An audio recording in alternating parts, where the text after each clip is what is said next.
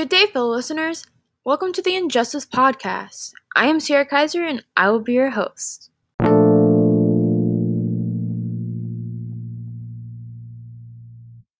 For our first episode, we're going to start off with a discussion about the American school system and how it is unfair to some students based on factors out of the children's control.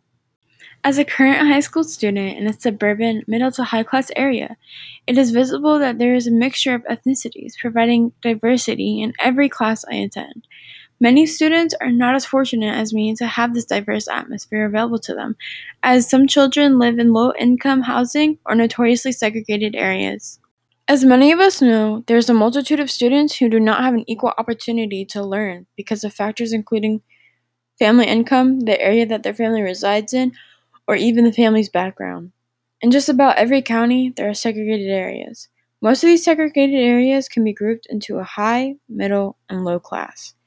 In that county, the teachers and kids are all coming from different backgrounds, yet all attend the same school. A teacher may have a significant other, which then can categorize them to be in the middle or high class. These teachers are less likely to understand the struggle of their students who are coming from a hard life and background most likely in the low class.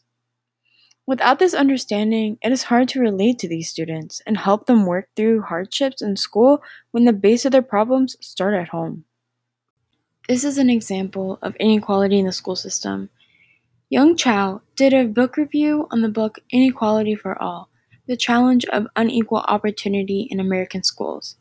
And in that book review, he said that variations in the socioeconomic background have long been recognized as the most consequential inequality in American education.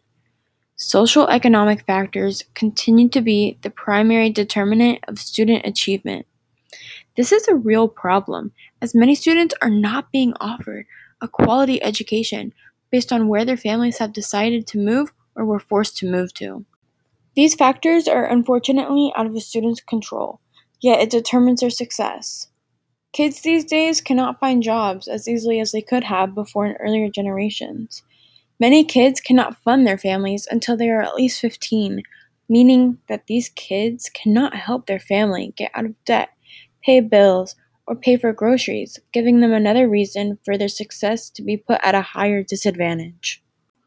Their peers who are at a comparable age and live better off because of their parents' occupation have a better success rate because of their family's fortune and ability to receive help when needed. Kids who come from an impoverished family do not have this luxury and cannot get tutoring or pay for a book when they need to do a book report. Their family's socioeconomic status impacts their success beyond what we can see. It is important that a teacher becomes more understanding and tries to relate to the kids they teach as much as possible. With growing poverty, kids are more likely to not be able to go to college and carry out their dreams without change to the system. My suggestion is that we talk with the school boards and demand a change so that kids who are in unfortunate living situations will have the same equal opportunities as their middle class counterparts.